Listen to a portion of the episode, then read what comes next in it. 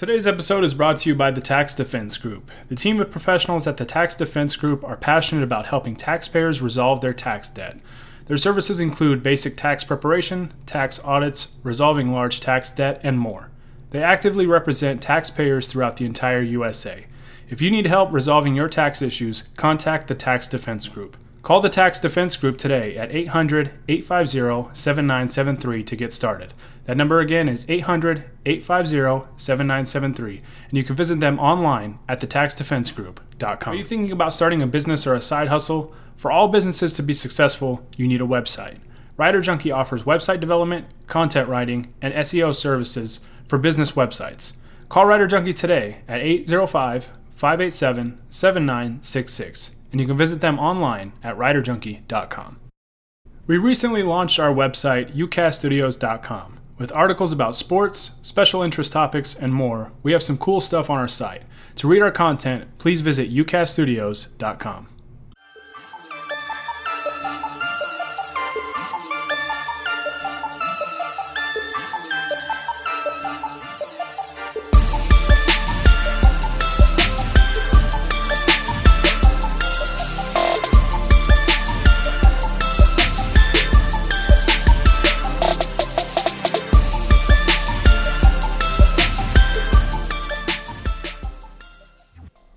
What's going on, everybody? Welcome into another episode of the Lakers Outsiders podcast brought to you by UCast Studios. I'm your host, Gary Kessler, here with you as always. I'm joined again today by Hani Amadian, but I'm going to get to him in a second. He's still on probation for uh, his antics on the last podcast, or the back half of that last podcast. And speaking of antics, we actually have a special guest on this pod. One of the guys with me that started this whole thing, this whole Lakers Outsiders thing, way back in 2015.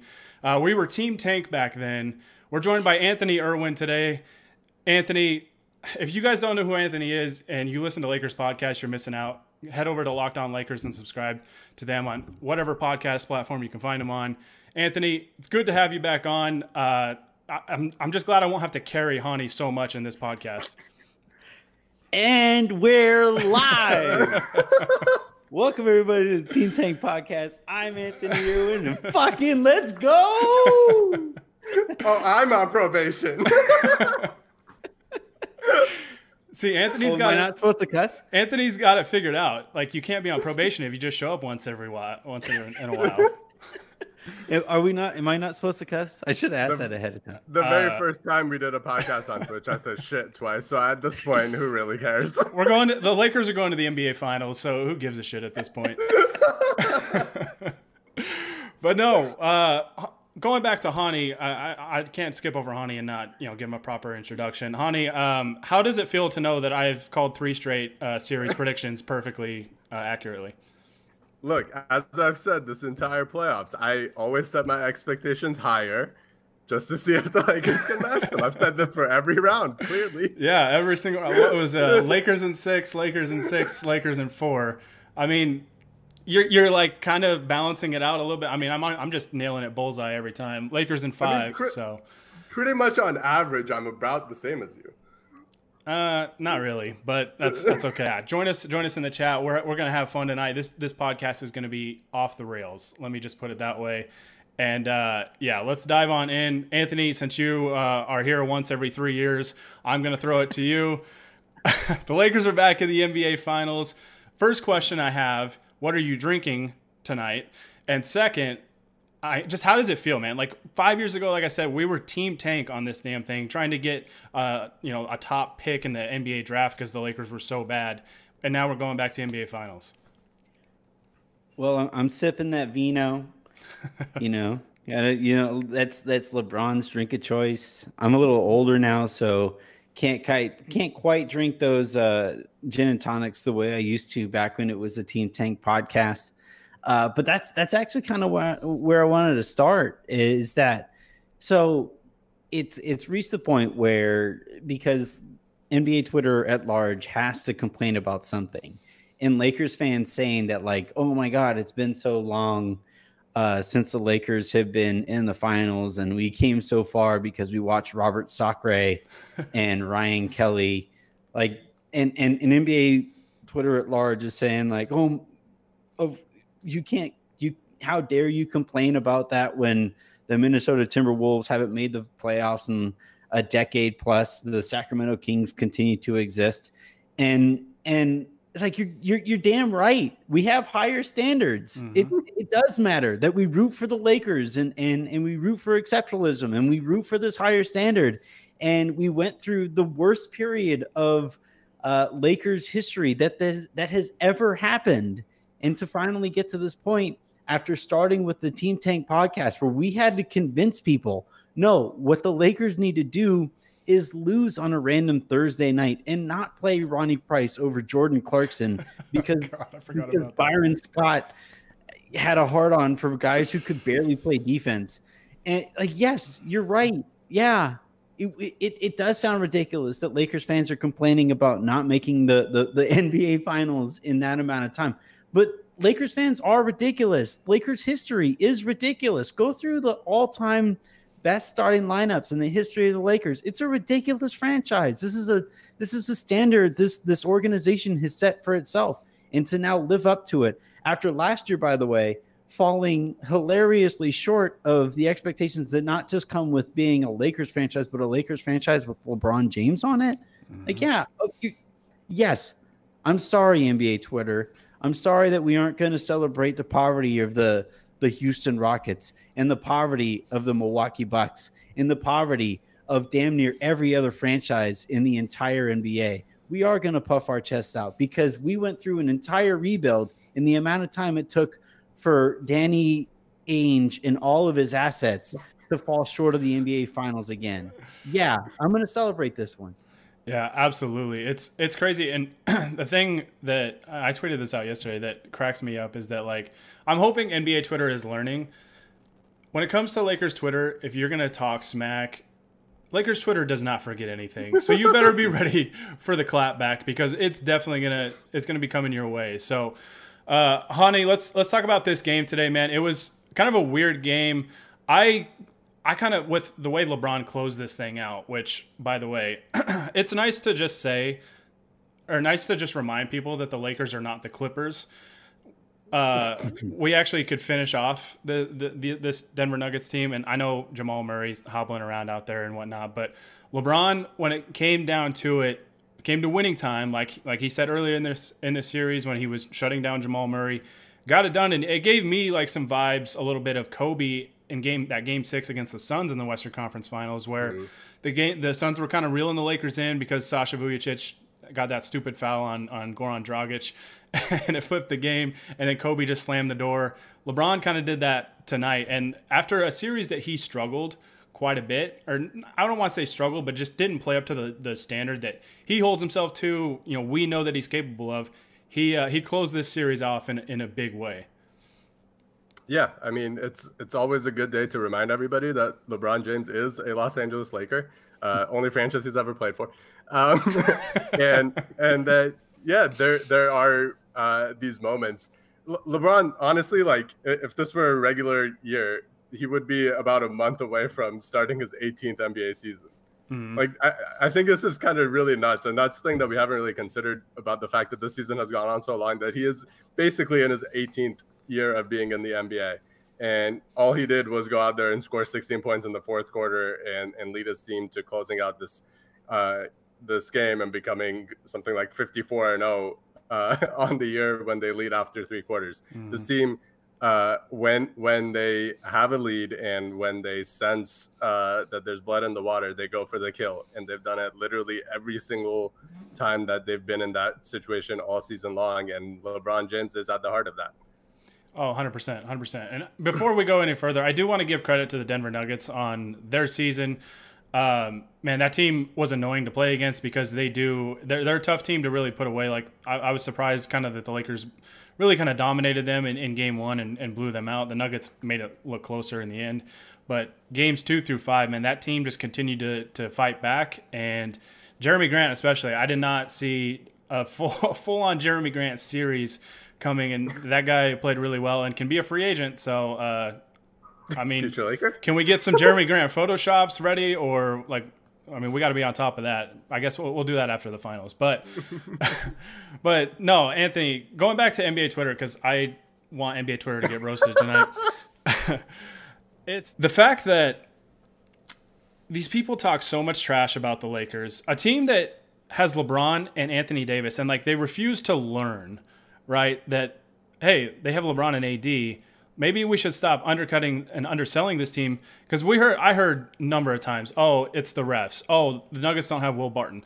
The Lakers just went through the the rest of the Western Conference, a Blazers team that everybody said, oh, they're going to give the Lakers problems. They're hot right now. They got Lillard. The Lakers can't guard their two guards. Lakers go through them in five games. The Rockets, oh, they play small ball. The Lakers can't handle that. Lakers go through them in five games. They go through the Nuggets in five games.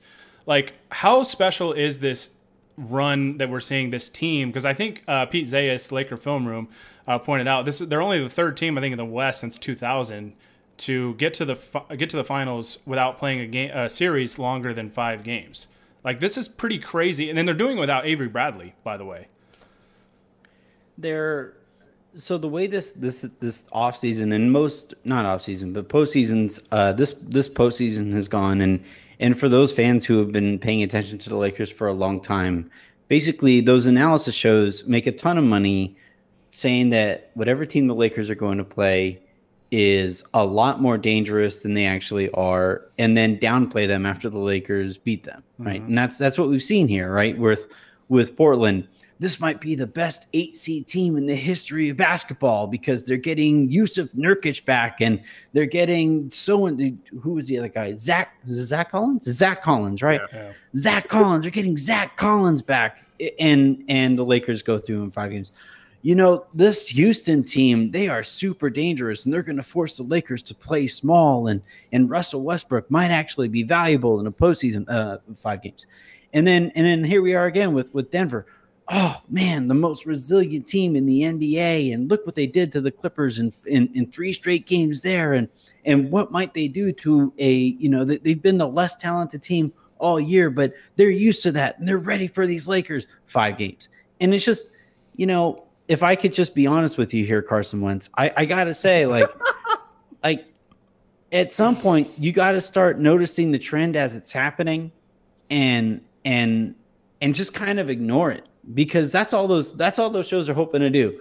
Hey, let's let's get the attention of Lakers or Lakers haters who and I hate using the word hater. That's the most homer I'm going to sound. But let's get the attention of those who don't like the Lakers by saying that the Lakers might lose. And then also get the attention of Lakers fans whom you're going to piss off because you're now counting out their team and and let's profit off of both of those things and then and then the secret to all of it is because it's analysis TV and prediction TV, and because nobody actually cares about anything that they're watching. They just want the proper back noise or you know background noise while they're working at a job they don't like. Like nobody's going to remember anything that we say. Mm-hmm. So if nobody's going to remember what they're going to say anyway, let's just not let's just phase it out right from the beginning. Another thing too, like how good is this Lakers team given the fact that Charles Barkley picked them to win and they still won. and and came. Well, you were talking about like the, the, the stat that uh, Pete gave, whom you can hear on on Locked On Lakers whenever you want to hop on Locked On Lakers. but uh, but you got you you you you gave that stat. Like this is potentially, you know, right there with that sixteen and one Lakers run that they had you know, where that was one of the most dominant teams that we have ever seen. And and you know, some of the shine is going to fall from it because they didn't go through the Clippers and they didn't go through the Bucks because both those teams were too big of cowards to actually see the Lakers in the series that they should have.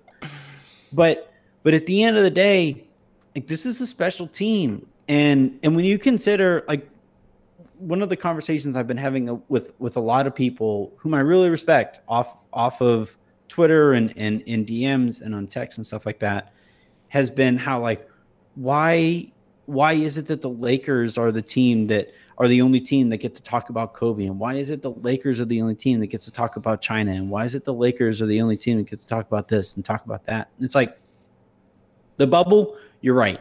Every team is playing is trying to overcome the bubble. So in that respect the Lakers have no more kind of rights to that adversity than anybody else. But to tell me that the organization that lost Kobe Bryant doesn't like did, didn't feel more grief over losing Kobe Bryant when we know like Jeanie Buss wasn't able to formulate full sentences for like a week mm-hmm. from from from how I heard it. Rob Pelinka went AWOL. They couldn't even find the dude because not only did he lose Kobe Bryant, but he lost his goddaughter. You know, in the in that helicopter crash. Uh, the the you know those yes the, the point i always hear is that well none of the lakers players really knew kobe personally it's like you're right fine but kobe was also the closest thing that lebron had to appear mm. in in the nba and and all of those players even while they they might not have known kobe bryant well they are all basketball fans growing up and all of them idolized kobe growing up and on top of that they're walking through the hallways of staples center and and, and the lakers offices where you had grief counselor counselors showing up to, to help the Lakers through that experience or the, the, the Lakers organization through that experience. And and the fact that the Lakers overcame that and and all the stupidity that frankly, you know, some of that was the Lakers' own bed making in in in, in their own regard with China to to begin the the, the beginning of the year. Mm-hmm. And then you go through all of this too and and it's just it's a special team, man. And to overcome all of that and overcome what a lot of people considered a pretty bad offseason after trading for Anthony Davis. Like to be where the Lakers are right now, it's a it's a special group. It's a special championship that that I, I, I don't think I'm ever going to forget. It's it's just a it's a it's a it's a fun one. It's a great group of guys that that that came through, man, in in in some ways that I don't think any of us really thought they were capable of coming through. Yeah, this team has really exemplified how important team chemistry is. You know, it, it, can be so cliche sometimes to talk about team chemistry, this and that. I think you saw a pretty big difference with that between the Clippers and Lakers this year. The mm-hmm. Clippers were extremely talented, and you know, I don't blame people for thinking that hey, this team is probably the title favorite because they were really good. But you look at the like. I had a buddy text me um, after I think it was Game Six of their their series with the Nuggets. That was like, these guys don't even look like they enjoy playing basketball sometimes. And it's like you don't get that with this Lakers team. Like that is is truly a brotherhood in that locker room and those those guys would would run through a wall for one another. And it's crazy because there's so many new faces on this team right? Like new coach new coaching staff uh, all these new players. And these guys would just would fight to the death for for one another. And it's just so cool to see this team come together. And i think that's why this team is so special too. I think it's kind of resonated with the fan base is that this has just been such a lovable team for you know for this fan base. There's been not really many ups and downs. I mean, obviously, you know, we had the the Kobe stuff, and that's just I mean, that has nothing to do with the team, you know, personally. It's just it was just something awful that happened. But when it comes to the team, there's been no drama, any of this stuff. And they've just handled this season so beautifully even yeah. given you know the the pandemic going on, everything. And obviously, every team is going through it, but the Lakers also fought hard to get home court in the Western Conference playoffs and and potentially the NBA Finals, and that was wiped away. And the there's, there, yeah, there's just still rolling through these teams, and hopefully they can do it in the NBA Finals. But we'll we'll have to wait and see on that. Uh, Hani, I'm I'm curious to hear your topic or your uh, your thoughts on this topic, and you're also one of the most quietly petty people that I know. So I also want to hear your thoughts on on Lakers Twitter versus NBA Twitter and that whole dynamic. Uh, start, another another series win in five, I would say. uh, I'll start with the nice stuff. The the buy-in from this team from day one has been so special, just across the board. Of, I mean, Frank Vogel being hired as their the third favorite to, mm. to land the coaching job and just doing an ex- exceptional job all year long. Uh, you know, LeBron being basically asked to play starting point guard all year long and doing an exceptional job. Um, got and, and, and this has just had such a snowball effect that at this point now you got guys like I don't know uh, a KCP who had a much bigger role in, in some of the worst Lakers teams the last couple years. Now kind of just sitting back and, and giving some great performances in the playoffs when needed and um, playing his role. A guy like JaVale uh, McGee who started every game uh, that he played in in the regular season, but now he plays like two minutes in a playoff game and he's uh, cheering louder than anybody else on the bench. Um, just from from the top to the bottom of the organization, everybody has bought in on this team from the start. They've known that it's a special group. They've known that they have a really great chance at winning a championship, and I think that's only really raised that level, raised those chances because man, frankly, everybody's playing their role as as great as you can ask them to, you know. And if somebody has an off night, somebody Except else is almost. well, I was gonna get to that. I was gonna get to, uh, you know, if somebody does have an off night like Kuz uh, did tonight, then somebody else picks up the slack. Like Alex Caruso had a much better game today than he did in the last game, I think. Um, you know, yeah, nice, nice shirt. Um, uh, I, I think this this team, this the specialty of this team is that they have guys that are able to pick up the slack for each other at all times. Uh, and that's the stars do that for each other. When LeBron is having a bad game, then Anthony Davis is picking up the slack. When Anthony Davis looks a little more hobbled because of his ankle, eh, uh, LeBron James is scoring 16 points in the fourth quarter. Um, and the role players are doing the exact same thing. Uh, it's made like watching this team so enjoyable and not to get too sappy, but this has been a really hard year for a lot of people, including all of us, mm-hmm. um, for a lot of different reasons, both basketball wise, in terms of Kobe, who's you know uh, an idol to so many people uh, that have followed the Lakers for years, and just life reasons, you know. Um, and, and watching this team has been a joy almost every single time that they're out there, and watching them play so hard um, and play so well has been just phenomenal throughout the year. It's it's been quite the the roller coaster ride, man. From last summer to where we are right now, and hopefully where we are in a, a week or two or whatever, and hopefully we're the going to see the Lakers back at the the top of the mountain, as as Kobe used to say. It's it's just unbelievable, man. It's just unreal, and I'm gonna do something here that I wish NBA Twitter would do, but they'll never do. I'm gonna admit when it came to my initial perception of this team, I was wrong. I now I, I, I don't want to say like I didn't think that this team couldn't win a title because duh they had LeBron James and Anthony Davis on the freaking team. But I also didn't think that they would fight as hard as they did to get home court in the Western Conference. I also didn't expect it to be wiped away by a damn pandemic. but this it just goes, it goes to show, man. Everything that's been thrown at this team this year, they've just found a way to overcome it and it's just been so beautiful to watch and such a joy for for those of us fans to watch it. And i just really really hope that this team gets four more wins. I don't care who it's against. Obviously we would love to see the lakers get that celtic ass. But i just i'm so happy with this team. I'm so proud of this team.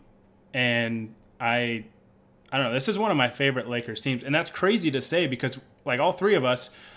I mean, Anthony's not close to me and Hani in age, but we. R.I.P. that coffee. it was it was perfect timing. I was about to take a sip. That was going to go all over my computer screen. but but we all grew up watching great Lakers teams, right? Like I don't know. We're kind of seeing in some ways history repeat itself. Like from 1988 to 2000, the Lakers didn't win a title. Uh, they got to the NBA Finals in '91, um, but didn't win a title in that span. And like that was kind of seen as like blasphemous for the Lakers that they went 12 years without a title because they were always mm-hmm. in contention for a title. And the last 10 years, the Lakers haven't even gotten to the finals. Most of the time, they didn't get to the playoffs. And here we are, a, a new superstar duo. One, you know, one player that's a little more established. Another one that's you know, Anthony Davis probably just entering his prime, which is crazy to say. Wow. And he's going to his first NBA Finals, hopefully first of many. Um, but remember, he's going to sign with the Bulls.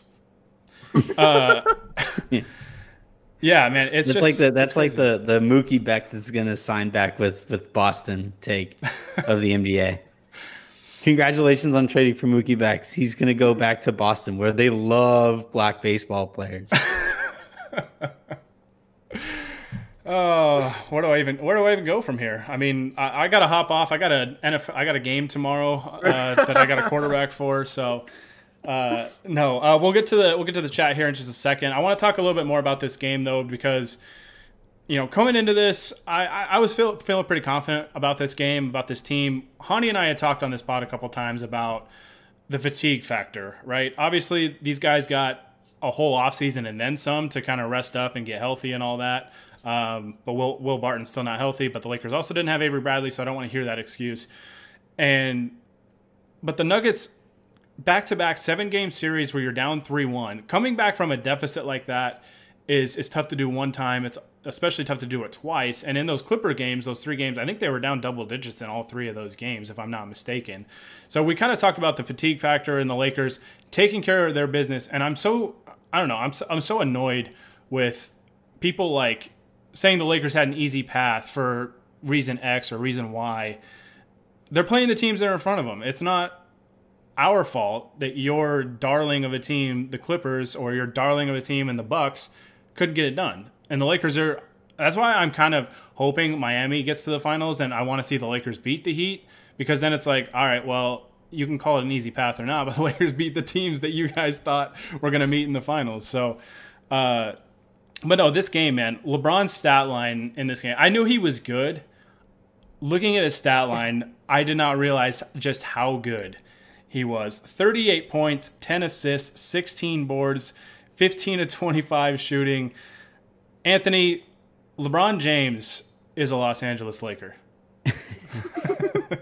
so on top of that, like he did, he did a lot of that damage without a jumper. Like he mm-hmm. only he only got his jumper back in the fourth quarter, which to me, like on top of all the stuff that we've we've we've talked about to this point, and about the Lakers moving on to the finals and all of that, like the fact that LeBron started showing confidence in his jumper again is so big. Mm-hmm. Like he became this is again all relative, but by LeBron James standards, in some of the series was relatively easy to guard for Jerami Grant. Yeah. Like he was Grant was able to kind of take a step back and just play contained defense because LeBron wasn't going to take that jumper. And in that fourth quarter, you started seeing him like he missed a three and when he missed that three, he was already going back on defense. And I was able to watch this day with this game uh, with my dad, who's in town uh, for for the last week or so, and and LeBron missed that three, and I said, "Ooh, that's a good miss." You know, obviously, you prefer to make it, but the fact that he had enough confidence to think to himself, "Oh, that felt good," like the the fact that he now remembers what a good jumper feels like mm. it kind of told me okay yeah he's he's he's this close to figuring out that aspect of his game again. Because when he figures out that aspect of his game again he becomes impossible to guard. There's nothing you can do against him. You can back off he's going to take the jumper. You come up close to him that's what he wants you to do in the first place. Yeah. So him scoring 16 in that fourth quarter and doing it the way that he did from the outside and from the perimeter uh, is is just monstrous for whoever the Lakers might face in the next round. Uh, and and and like it's insane. He's been in the league for 17 years. In 10 of those seasons, he's been in the NBA Finals. That's what? and remember, if he went to the Western Conference, there's no way he'd get back to the NBA Finals. no way whatsoever. Uh, and, but but like the fact that he's been there that often, and and like we're talking about, so they they they were talking about Jamal Murray, who I, I, hope is is is going through a, a decent uh, leg amputation after that game, based on the way that TNT was covering him. but but they're talking about like a hobbled Jamal Murray and, and a Nikola Jokic who is struggling through through foul trouble and and a Paul Millsap who was just gutting out punch after punch after punch to his face, according to the way he was playing out there and flopping around. Paul Millsap was one of eight from the field tonight. I want to see all of those players in year 17 of those of their careers. I want to see every single player who is not LeBron James in year 17 of their career out there and see what that might look like. It for damn sure isn't going to look like 38, 10, and 16. I think in year 17, Paul Millsap will still only have one win over LeBron in the playoffs. That might be the biggest win of the postseason. The fact that Le- Paul Millsap is no no longer over against LeBron in the play in the playoffs. He's probably honestly on the team bus, like going to the airport with a cigar. Like yeah, yeah. He shows up. He shows back up to the to the to the Nuggets uh, locker room asking for his own champagne. like you guys, this this is like the best feeling I've ever had in a postseason. the Lakers are all celebrating under confetti tonight. You look off to the side, and Paul Millsap's just sitting there soaking it all in. He's doing snow angels. no, no, at, no. It's even better. After all of the, the confetti has fallen and all of the Lakers have left the the, the court, and everybody else have really has, have left the court, Millsap's going to go back out there, and those guys who are sweeping up the confetti, he's going to ask like, "Hey, guys, can I have some? can I have some of that confetti? Just really quick." He's to grab some. He's to throw some up in the air. He's to fall on his head. He's to walk off the court with a single purple piece of confetti sticking to the top of his head, with his bottle of champagne in one hand and his cigar in the other hand, and a tooth missing based off of the way that he was falling all over the court tonight. Uh, I just want to know how you got your hands on some Paul Millsap fan fiction. But really makes me wonder what's going on inside of Anthony's brain all the time. I don't want to know though. I really don't. So it's a lot of that. Just nonstop Paul Millsap situations.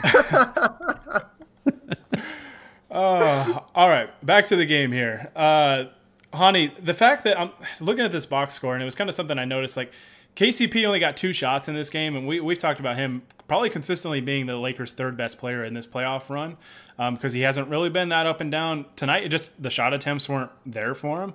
Uh, in a lot of mm-hmm. cases, uh, Danny Green started very poorly. I thought defensively he played a pretty solid game, made some some good plays. Uh, finally got a couple of threes to go, but looking at this box score, I mean, LeBron has, like we said, 38, 16, and 10. Anthony Davis has 27 points.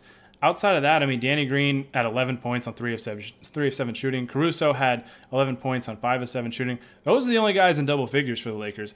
What is it? I mean, what does it say about this team that we didn't really get like that third guy to really step up and bring that scoring punch, and they still led most of the way in this game. Ended up beating a Western Conference finalist by double digits. Yeah, I think it's a couple of things. It's one that there's enough depth on this team that um, even without a third player, there's enough people stepping up to make you know smaller contributions here and there. Like you said, Danny Green's defense I thought was incredible. He had a couple of massive blocks. Um, he had one where he blocked Jokic and then sprinted to the other side of the court to contest the Monte Morris three that rimmed out. Um, Alex Caruso in the first half was just cutting all over the place. It was like a wet dream of every person that uh, only thinks white players are are gritty. Um, uh, and you know, I think everybody is able to contribute a little bit, even if nobody's hitting a bunch of threes and scoring 20 points to help them out. And then on the other side of it is that they got two top five-ish players in the league, um, and the greatest player of all time. Uh, that at any Caruso? moment, yes, exactly. That at any moment they can they can uh, take over a game. They can they can carry the load offensively, um, and and you know if, if they're not getting enough help from the other guys in terms of scoring, that they're going to get it. Uh, they're going to get to the rim at will. They're going to draw fouls. They're going to uh, score basically everything that that they're given. And you know, I, I, there's there's instances where when LeBron puts his head to it, there's literally nothing you can do against them. And uh, you know. I think that was exemplified in in that play where Jamal Murray tried to foul him ahead of a layup, and LeBron literally looked at the ref in, in midair to yell "and one" while he's scoring a layup. That's that's that is better than the Michael Jordan switching his hand layup. I, am calling it right here. That is a much more iconic play in NBA history. no, that was that was great. My dad and I was watching uh, the game with my dad as well, and we both just turned at each other to laugh. Mid air, he's like looking at the ref to yell like just the best part of that, like, are we? We're on video right now, right? We're live. Yeah. Uh-huh. People can see me. Oh mm-hmm. shit! Yeah. but but like LeBron is LeBron is like going like this, right? he's like going and one, and you can actually see as he's going and one, you can actually see Jokic's shoulders go like, ugh.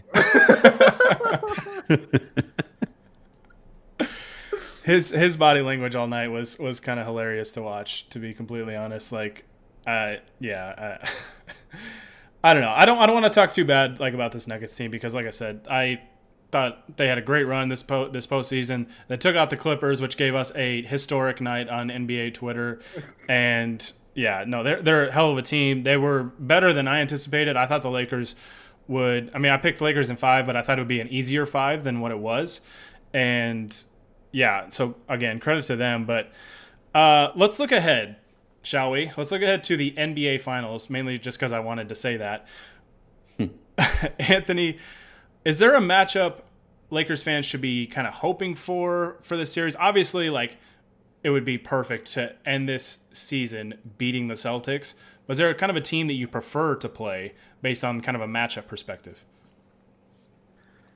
I think I think you would rather go I mean either way it, the Celtics and Heat are basically like the the Spider-Man pointing meme, right? like of, of teams like they're they're basically they're basically just, you know, they have an undersized center. Obviously Bam is significantly better than Daniel Theis. Hmm. Uh, even you know, despite all of the grit that that Celtics fans love talking that that Theis brings to the table, uh, you have you have young core players on both teams. You know, Tyler, Tyler Herro and Duncan Robinson and and uh, Jayson Tatum, who is somehow younger than both of those guys, uh, according to Celtics Twitter again.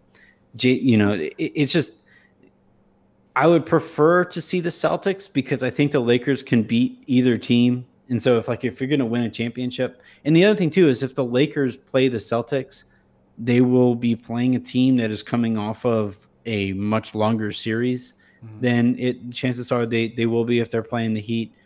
Uh, LeBron also loves to torment the Celtics fan base, which is fun in its own right. So I, there there isn't really a team that I would I would prefer to play here, uh, just because both teams offer offer a lot of the same. So, all things being equal, bring that Celtics ass. That's pretty much how I feel. Like I don't have any preference. My my thing with this Lakers team is just beat whoever's in front of you. Like who cares if you're holding up the Larry O'Brien Trophy at the end of the day? I don't care who you got to go through. All you can do is play the teams that are in front of you. Just beat them. Show that you're the best team, and let NBA Twitter have uh, have its meltdown. But I'm, I will say a Bill Simmons meltdown post Lakers beating this Lakers team beating a Celtics team in the finals would be glorious. We people still listen to that guy? Like that's still a thing. I let my timeline go listen to it and then clip like yeah. the bits that I want to hear about him just like throwing a tantrum and then that's that's basically my extent. He doesn't get my viewership like count, but I still hear what he has to say. I, I do think like the one basketball point to be made about the two teams is that I think Miami can get hotter. So both teams are going to rely on variance to beat the Lakers, right? Mm-hmm. Like it's they're versions of the Rockets, uh, and and I think Miami has a higher ceiling than Boston does, which is why they keep beating the Celtics in these closer games. Mm-hmm. So, I, I, you know, if if you're actually looking for legitimate reasons there, like you don't want to go up against a hot Tyler Herro. You don't want to go up against a hot Duncan Robinson. For some reason, Jae Crowder became a bigger Ray Allen during out there in the bubble. Yeah. So like you don't want to go up against a, a team that can get as hot as as Miami can.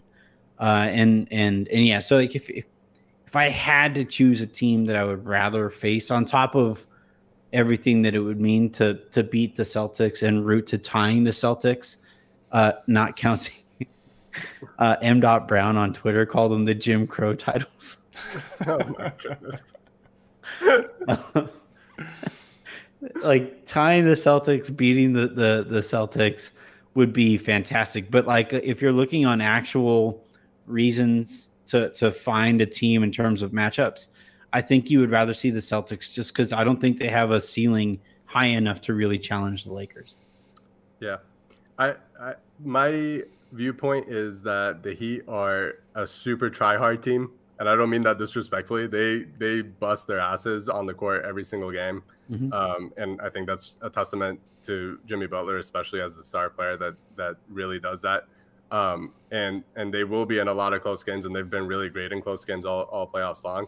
So I think I, I want a more comfortable series. It makes it a lot easier in terms of the work that we do. Uh, to be prepared ahead of time. We can start making our graphics for a sweep, and and we can make a lot of jokes at Marcus Smart flopping his way into a four game loss in the NBA Finals. Plus, I mean, if you know, I would prefer the Lakers to play the team that doesn't have the better coach in that series. So I'd rather have the Celtics. Yeah, I'd, I'd much yeah. rather go against uh, Pete Buttigieg than Erik Spoelstra. Yeah, but but Butler Holzer doesn't really scare me all that much. yeah, I I don't know, man. I this like it would be so fitting, right, to to end this season off, and you know, I mean, you know, the Lakers are obviously. I mean, you see it with Frank Vogel, like in his post game talks to the team, like they're they're breaking the huddle with Mamba on three. Like they obviously want to win this thing um, for for Kobe, like in Kobe's memory, and honor him with a, with a championship. And man, no better way to make him proud than to beat the Celtics in the finals. We got to see if they get there. If not, then you know, let's go after the Heat. And really, I feel like it's crazy. Like there's been a couple instances where people really wanted to see a Lakers Heat finals, and like it never happened. I think obviously when Shaq got traded to Miami, the Lakers people well, I mean people didn't want to see the Lakers like get good enough to get to the finals, but if they did, like a Lakers Heat finals where it was Shaq against Kobe would have been just huge for the for the league. But then it was Kobe against LeBron, never got to see that. So it would be kind of funny if we get like a Jimmy Butler Heat team against the against the Lakers, but yeah, I, I don't know. I mean, we'll have to see how that series plays out, and we'll be here to do a series preview pod uh, whenever we find out who the Lakers are playing. But, Hani, how, how important is it for the Lakers? And I, we've uh, we've talked about this with their previous series, but how important is is it for this team to not only, I mean, just finish off this series and not give the Nuggets hope, but to win and give at least an extra day of rest for Anthony Davis and his ankle and just the team in general to to rest up and get healthy and go hard after four more wins. Yeah, that's huge, and it's all adding up over the course of this entire playoffs. Uh, Lakers have had the rest advantage, I think, every single series so far. Obviously, the first two didn't really amount to much uh, in the first game, at least. They ended up losing those, but um, I, I, think it's huge in terms of just getting these guys healthy, making sure, making sure LeBron is rested after having to carry the scoring load a lot tonight, making sure AD's ankle is getting the treatment treatment it needs. Um, and, and you know they've been very fortunate to to not really have any severe injuries this postseason run. A lot of times that doesn't happen to you in the playoffs, and, and guys get hurt a lot. Yeah, knock on wood. Knock on wood. Um, so uh, you know, finishing out the series quickly is again just lower the odds of anybody getting hurt and go into the finals with a fully, pretty much fully healthy team uh, at full strength. Uh, you know, minus Avery Bradley, obviously and, and really uh, take it to either the Heat or to the Celtics in Game One because you're you're going to be well rested and, and, ready to go. Yeah, hundred percent, hundred percent. Uh, all right, before we dive into some viewer questions in the chat, uh, I'm just going to throw it back to you guys. You have anything else you want to add before we uh, dive into that? I, I think I think the thing that needs to be said, repeated, and and and repeated ad nauseum is is really just having gone through what the Lakers went through the you know these last like seven years or so, like LeBron, I, I, thought the, the most interesting that was said interesting thing that was said tonight was LeBron saying that like this is this doesn't happen all the time for every team. And LeBron James of all people saying this, right? Hmm. For whom this does happen most seasons for LeBron. But but you know, for, for Lakers fans, I think I think we kind of took for granted success, right? That, yeah. it just it just happened because we root for the Lakers, and uh, winning just happens because you're the Lakers. And I think Magic Johnson, I think his entire tenure was speaks exactly to that. This idea that Magic felt like he was going to be successful because he was Magic Johnson and because he ran the Lakers. Like it takes putting the work in. It takes uh, thinking outside the box. It takes like because because nobody thought that the two center system was going to go in the Lakers' favor, right? Mm-hmm. But it actually wound up being a bit of a market inefficiency that kept AD fresher throughout the year to be able to to do what he's done in these playoffs. Uh, so it takes putting in that work. It takes committing to doing things that you weren't necessarily comfortable doing, and then when all those things come to fruition, there's immense value in stopping and smelling the roses. Yes, the job is not done. I, you know, there's that famous Kobe Bryant, right? Where he's like, "Why aren't you smiling?" He's like, "Cause, cause the job isn't done," and and he's right. Although I'm like 85 percent sure he exited that press conference and was just like laughing at people, like lapping up that entire deal. But, but I think there's a lot of value. Like I'm sitting here tonight. Uh, I'm recording this in a house that podcasting about the Lakers over the like the worst stretch in Lakers history has helped purchase. I'm watching this with my dad, and my daughter is sleeping in the room, you know, two rooms down from from where we're watching the game. My wife is sitting there, and and none of those things were the case when I started like rambling about this team. Mm-hmm.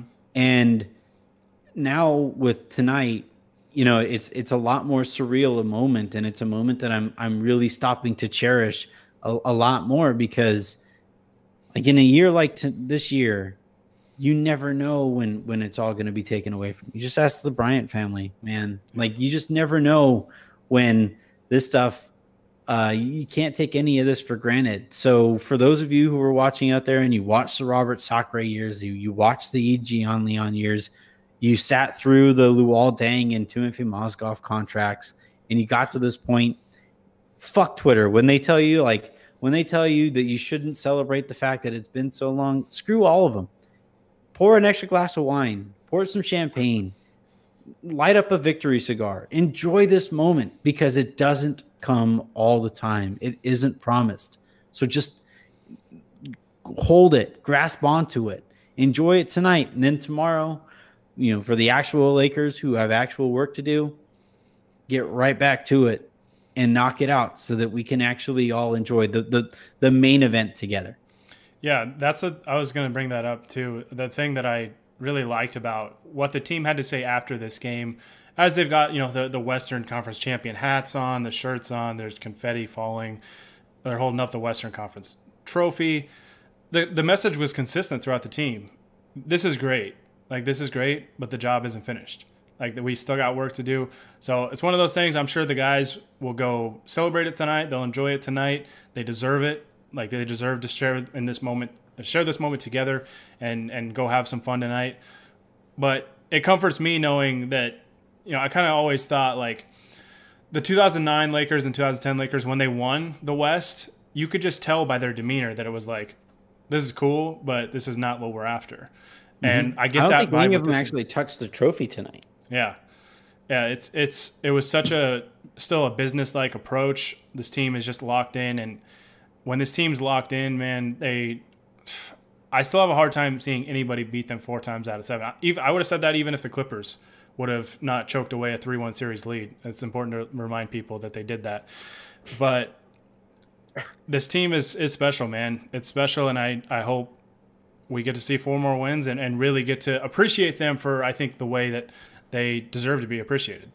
How, how excited are you uh, to be carried to a, a Super Bowl of sorts by a more talented uh, player who, who, who backs you up? Still a championship ring.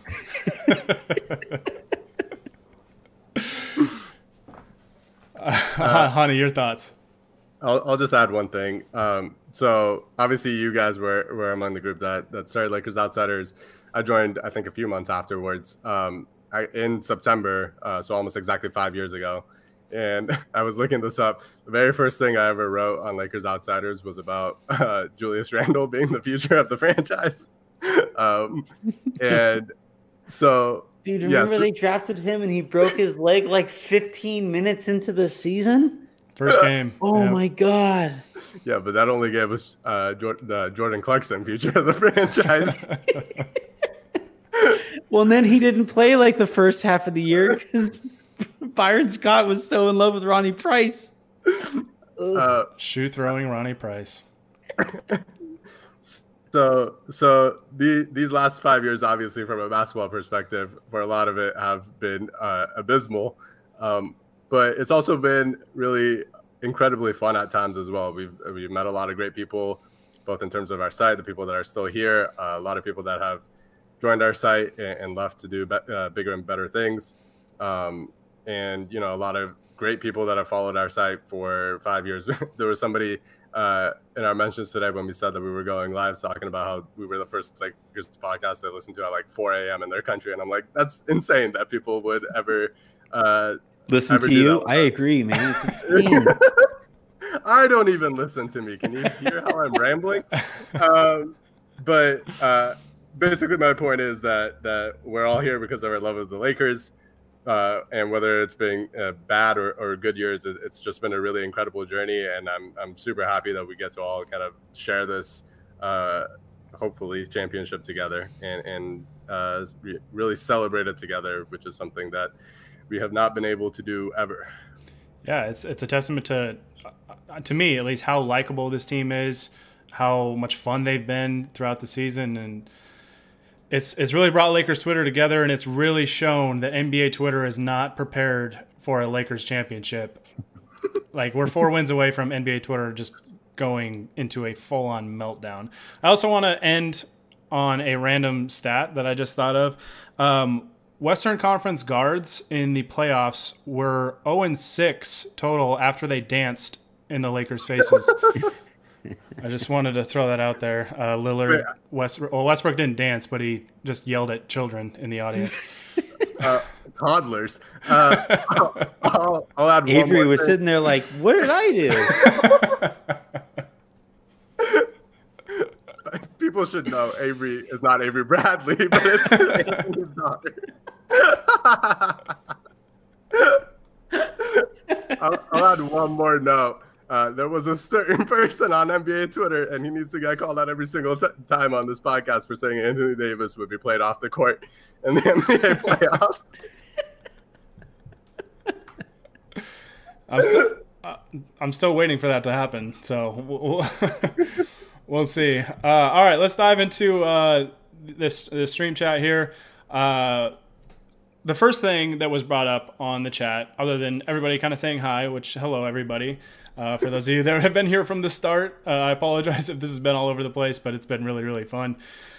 Somebody wanted to really make note that LeBron had more points in the fourth quarter, 16, to close out Denver then Kawhi, 14, had all of game seven versus Denver. Also, LeBron had more points in the last four minutes, 11, than Paul George had all of game seven, 10. Incredible, It's, incredible stuff. it's, it's important to remember that stuff. Uh, I'll add to that that uh, Frank Vogel has made the NBA Finals before Paul George. Finals trips over trips to the strip club. Can we get? Can we get that? Can we get that Get it on a billboard t-shirt. made? Put the billboard up. Yeah, Oh my goodness. winning wings over lemon pepper wings. Like, Let's, let's keep this shit going. Dude, you can make a whole thread on Twitter over something like that. It's beautiful. uh, we had somebody. Would retweet most of it too.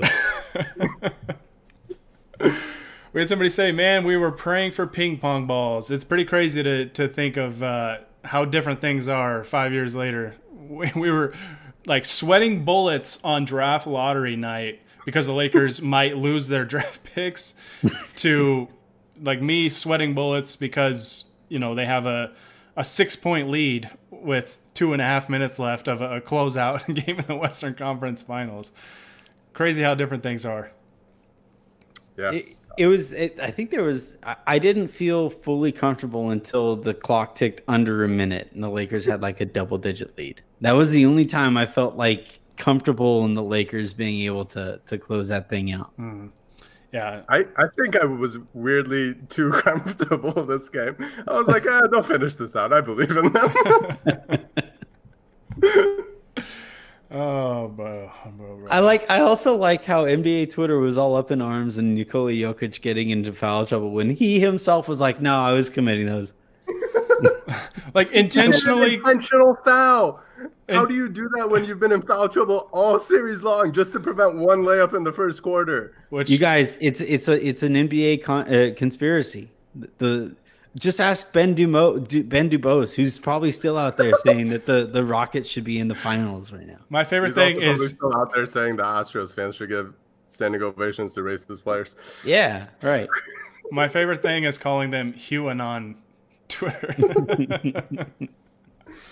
There were people proposing rule changes today because Jokic was in foul trouble. We were talking about it before we went on live. Like the TNT broadcast is like going off on like, oh, here's Jokic in, in foul trouble with his three fouls. As on the screen that we're watching, Anthony, you pointed this out. Anthony Davis walking to the bench, three fouls. the Nuggets are really about to lose. their their season's about to end because their star player has three fouls. Anthony Davis is like walking to the bench, like annoyed at his third foul. And he didn't commit uh, any intentional fouls to get to three fouls, by the way. you earned those bad boys. uh, they called they called a flagrant foul on Dwight Howard for boxing out. he had a couple of those in this series. There was one he did that to Jokic, where Jokic just wasn't ready to get boxed out, and Dwight just threw his hip into him to box him out and knocked him over, and Dwight got called for a foul. Dwight got called for like a handful of fouls in this series for simply hitting the weight room too much. Paul Millsap kept like getting shot like across the. There's a sniper posted up in that small ass arena. But, but her foul on Dwight. Oh, those fouls were both on KCP, who weighs like 150 pounds. you get. there was one play where like Chris Webber was like, KCP picks up Paul Millsap and tells him, "Good sportsmanship, bro." And I was like, "Yeah, that's what he was saying, for sure."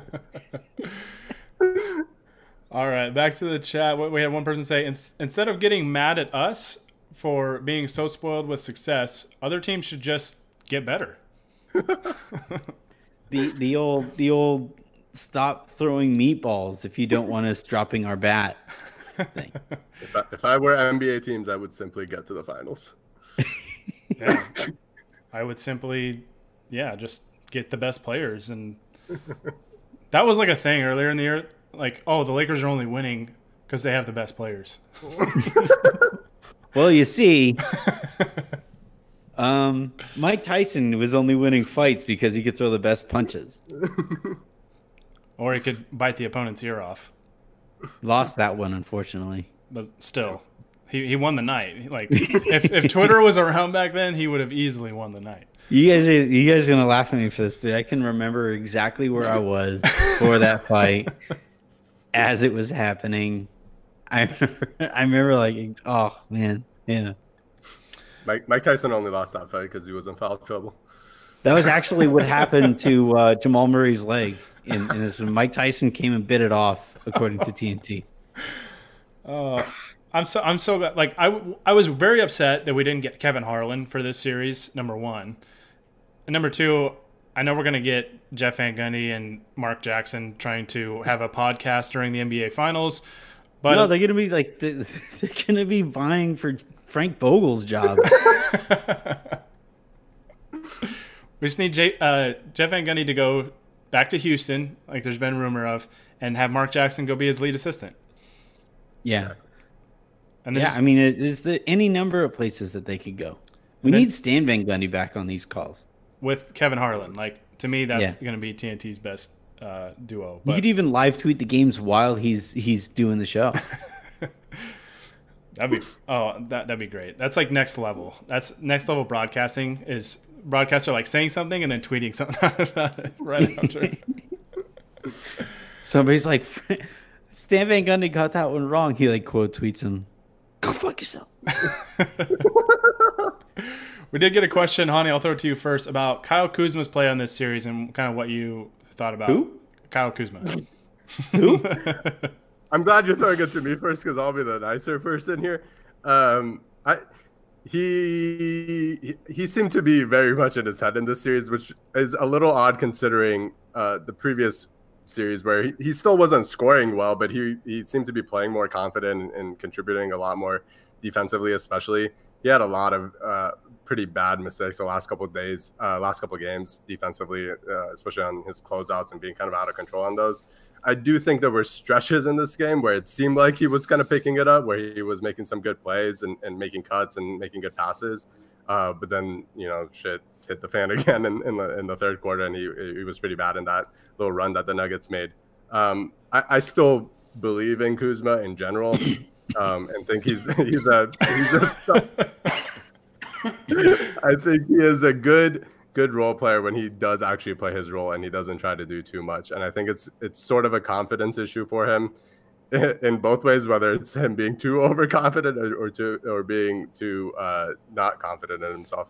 I'll be right back. Um, I got to go grab some popcorn before Anthony starts to chime in on this. Uh, this yeah, you know what, Anthony, have at it. I'm done. Kyle Kuzma's career has been defined by a couple high stretches and mostly low points, right? Like he he completely outdid expectations his rookie year because of where he was drafted. Then he had expectations his second year and and then and then he outdid expectations in the bubble to this point because of how poorly he played uh, before the bubble kicked off and and and looked significantly better he was good, you know, to be clear, he was objectively good. He was a good player. Mm. But that was also like in terms of sample sizes significantly smaller than the sample size that pointed to him to, you know, not being very good. So it might have just been an outlier run of like really hot shooting for him. The other thing too is that you Hani, you mentioned him like not or, or being in his own head and and the, the lack of confidence. And the thing that the thing that I knew that he was going to struggle in this series as soon as you started seeing him kind of tweak his shot, his release point, his rhythm going into it, the way that he was standing going into it. Mm-hmm. And like once he returns to being that player, he's not a useful player.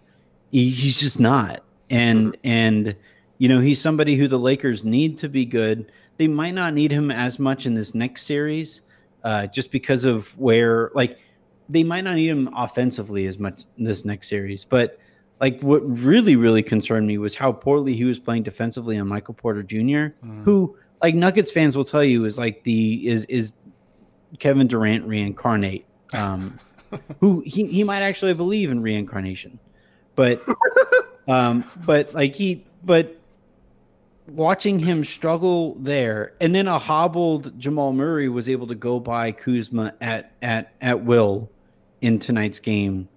That stuff, like that stuff, really adds up to tell me that like can can the Lakers survive minutes that Kuzma plays next series? That's basically how I'm looking at it. Like his the bar is now, which usually means, by the way, that he's about to step over the bar that is now laying on the ground. Like the, the expectations are back down low, and maybe he can overcome those those lowered expectations now. But but I, I think at this point, as much as we want to talk ourselves into Kuzma, and as much as those flashes make us want to say that this guy might be a useful NBA player, we just have to come to grips with the fact that like this is what late first rounders look like. Sometimes they look really good, and sometimes they are, are really bad. And and for the most part, they tend to be slightly below average NBA players. Mm-hmm. And I, I think that's kind of where we're going to wind up here with with Kyle Kuzma.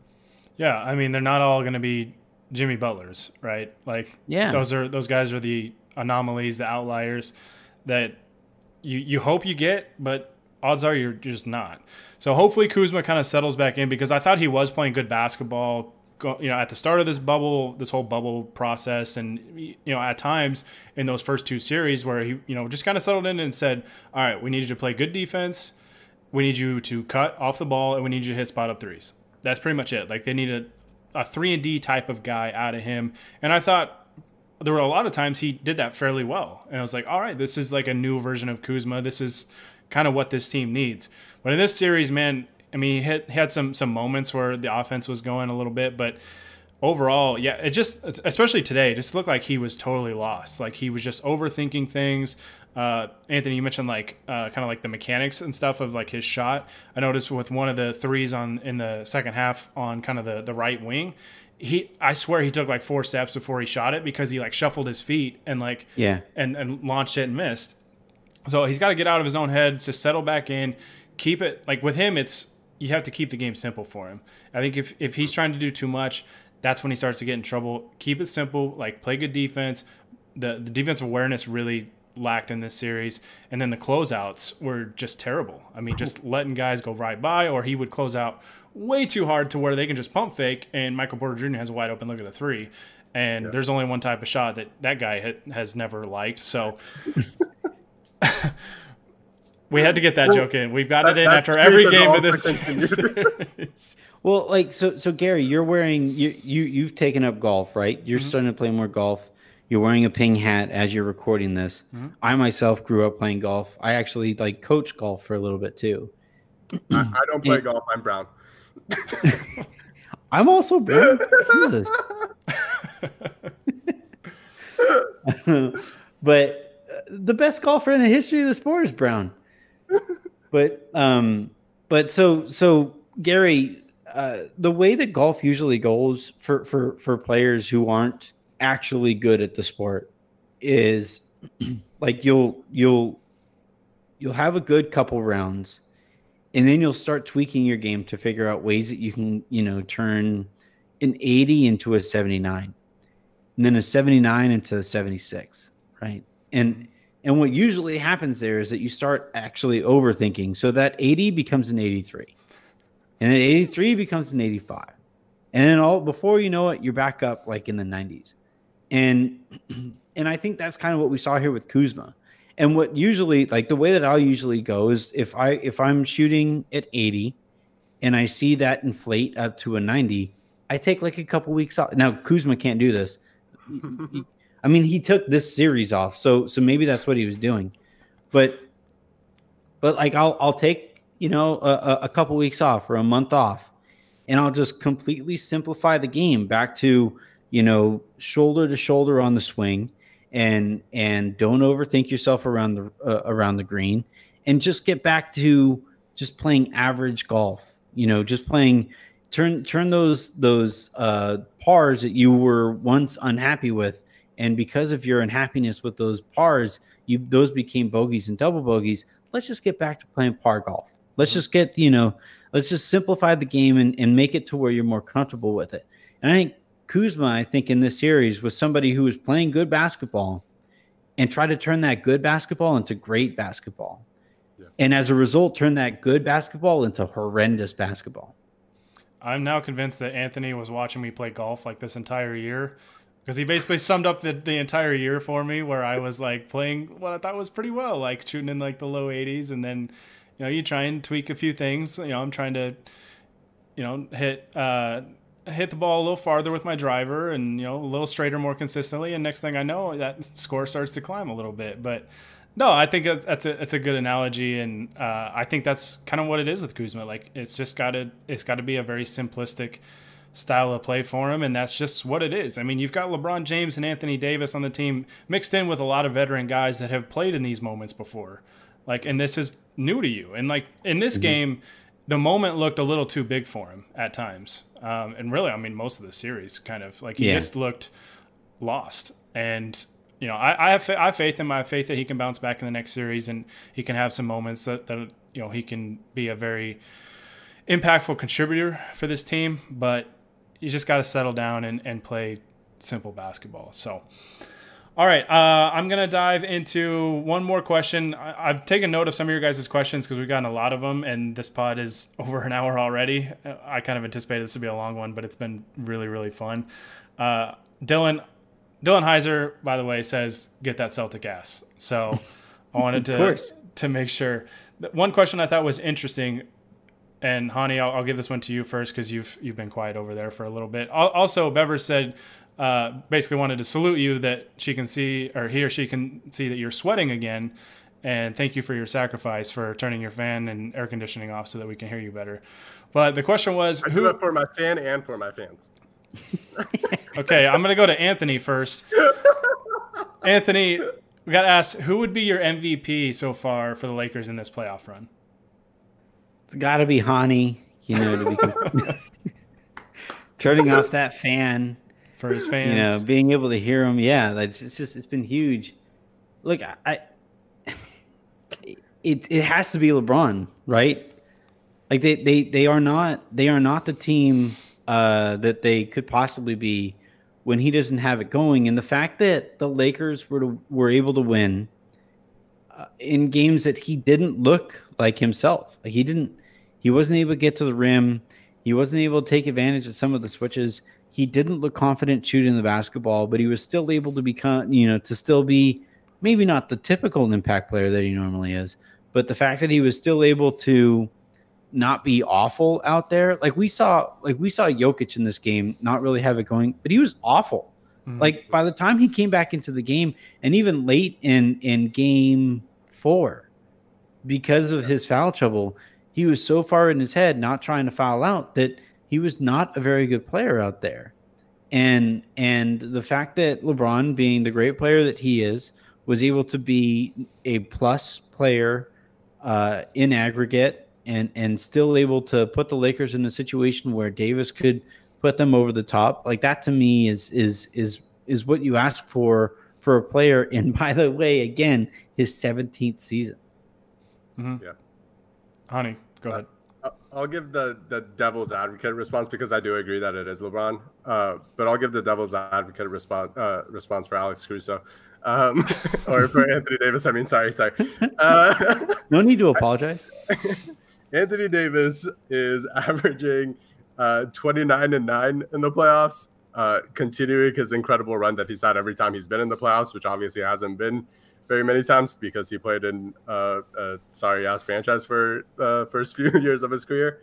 But that dude, uh, I think offensively he's been he's been really great recently, and he's had some some struggle nights, uh, kind of the same as LeBron. He's had some off nights, uh, but he's one he's improved immensely in terms of how he handles double teams, which is something that teams thought mm. they were going to be able to do against him all all playoffs long. And it started out as, as being an actually uh, a great way to limit the Lakers' offense. Right now, the, the Nuggets tried doing it early in this uh, in this game, and, and he was going against it easily. He was either passing it out uh, quickly or making a move so quickly that they couldn't bring out the double team. And he was incredible in that sense. And then defensively, man, he like the Lakers defense is just so incredible. And it all starts with AD being able to uh, blow up things both on the perimeter and and and in the interior. He's a, a, just an immense shot blocker. He he changes shots at the rim. He can guard one through five and uh, especially against in that Rocket series, I think he was just such a, a huge uh, presence defensively that that really impacted a, a great offensive team. Um, that I think, uh, I, you know, as much as I do agree that LeBron is the MVP, I don't think it's it's that far off in terms oh, of how yeah. AD's been playing. It's one. I think it's one A, one B. Yeah, know, between those two guys. Yeah, I was gonna say. I, I mean, I'm gonna disagree with both of you and just say they're co MVPs.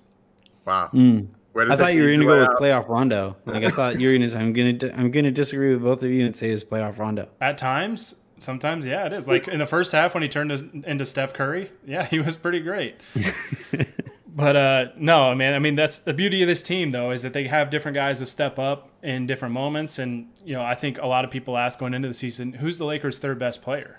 Right? Is it Danny Green because you know he gets this contract where he makes 15 million a year, which doesn't look like super great right now, but he's he's had his moments where he steps up. It's sometimes it's KCP, it's Caruso, it's playoff Rondo. The third guy is by committee, and I think that's how this team prefers it to be because their two superstars are that great that, like, we said this I think, Hani, after game three or maybe it was game four, that it seems like they're keying in on let's slow down LeBron by packing the paint. It's like okay, well now mm-hmm. Anthony Davis is just going to light you up, right? Like. Mm-hmm I just I don't know how like you game plan for a team like that that has two top five players in the league right now, and then a supporting cast that although nobody jumps out on a consistent basis, they can I mean they can all come at you at once, or it's just enough guys to give them enough support to, to beat you as well. And that's just another another reason that that makes this team as great as it has been this year. And I'm I'm curious to see where this team kind of gets ranked like historically among like champions uh, if they are able to get four more wins because I think this team has not been given the proper credit by NBA pundits all year. I mean, some have, not not all of them, but you know, this people have gone out of their way to try and convince themselves and convince others that this team is not as good as it actually is, and they just keep winning games, they keep winning series, and hopefully they they win an NBA championship. So. Look, they're, they're doing all this as underdogs. It's one of the greatest stories in, in sports history. I'm just saying, if the Heat, Heat beat the Celtics, the Lakers, according to 538, the Lakers are underdogs again. So again, it, all over again. This is like this is the I don't even want to say Butler because Gordon Hayward and uh, Brad Stevens were on those teams, and they fell short twice. But uh, yeah, I, I, don't know. It's like Villanova back in the day when they were like a like an eight or nine seed, or is George Mason going to the Final Four? I mean, this is just a true well, Cinderella story. I mean, if the Lakers play the Celtics, right, it would be like you know uh, Brad Stevens and Gordon Hayward looking at Butler all over again. Like they'd be facing Butler, they'd be facing their old school. Crazy. They're facing Butler right now. What are you guys talking about? yeah, they go from Jimmy Butler to Butler University. Oh, that's that's the universe just coming full circle, you know? It works in mysterious ways. All right, we're gonna get out of here. Thank you guys so much for joining us. As always, we do these live after after the games. Uh, I know at least Hani and I will be on to do an NBA Finals preview. Man, that feels good to say. Uh, I don't know what day that'll be. It might be tomorrow night, might be Monday night. Who knows? Uh, we don't know exactly when that series is going to end, so we'll have to just kind of play that by ear. But we'll get there. I mean, NBA Finals is is coming up most likely Wednesday, um, assuming Miami wins. If not, I think it's Friday is what they said if it goes seven games. So, but it's we're days away from the Lakers being back in the NBA Finals, and it feels just sweet to say that. So, thank you guys so much again for for listening and joining us in the chat. For those questions that we didn't get to, I apologize. I have taken note, and I think they're I'm basically kind of skip over the questions that I think will come in handy in that NBA Finals preview pod. So, uh, be sure to tune in for that, and we will get back to those questions. Uh, but as always, guys, we'll, we'll be doing these live on YouTube, on twitch.tv slash Lakers Outsiders, on Facebook as well. And then, of course, I'll edit these after the fact and throw them up on Podbean, Spotify, Apple Podcasts, wherever you get your podcasts, they'll be up there. Uh, if you want to hear more from Anthony, which I, I, don't know why you would, but you can subscribe to Locked On Lakers as well. Uh, he's got Pete Zayas over there, so I guess that's that's one reason. Uh, oh, exactly. damn, Anthony, I didn't know that you were still here. But no, thank you guys so much for joining me, Anthony. It was it's it's always a pleasure to have you on these things. As much as I hate to admit that, but we went back to our roots a little bit. We got to get uh, the other three knuckleheads on this thing, uh, especially if the Lakers win a title, and just throw it back to the old days. So by three knuckleheads, you're talking Harrison, Ryan, and Matt's teddy bear, right? Yes. Matt's, yeah. not, Matt's not allowed. There's too much Danny Green slander Just going for teddy bear. And he roots for a college team that doesn't play man-to-man defense. So I, I, I can't. Did you ever have it. a kid with? Did you ever have a kid with the Robert Upshaw?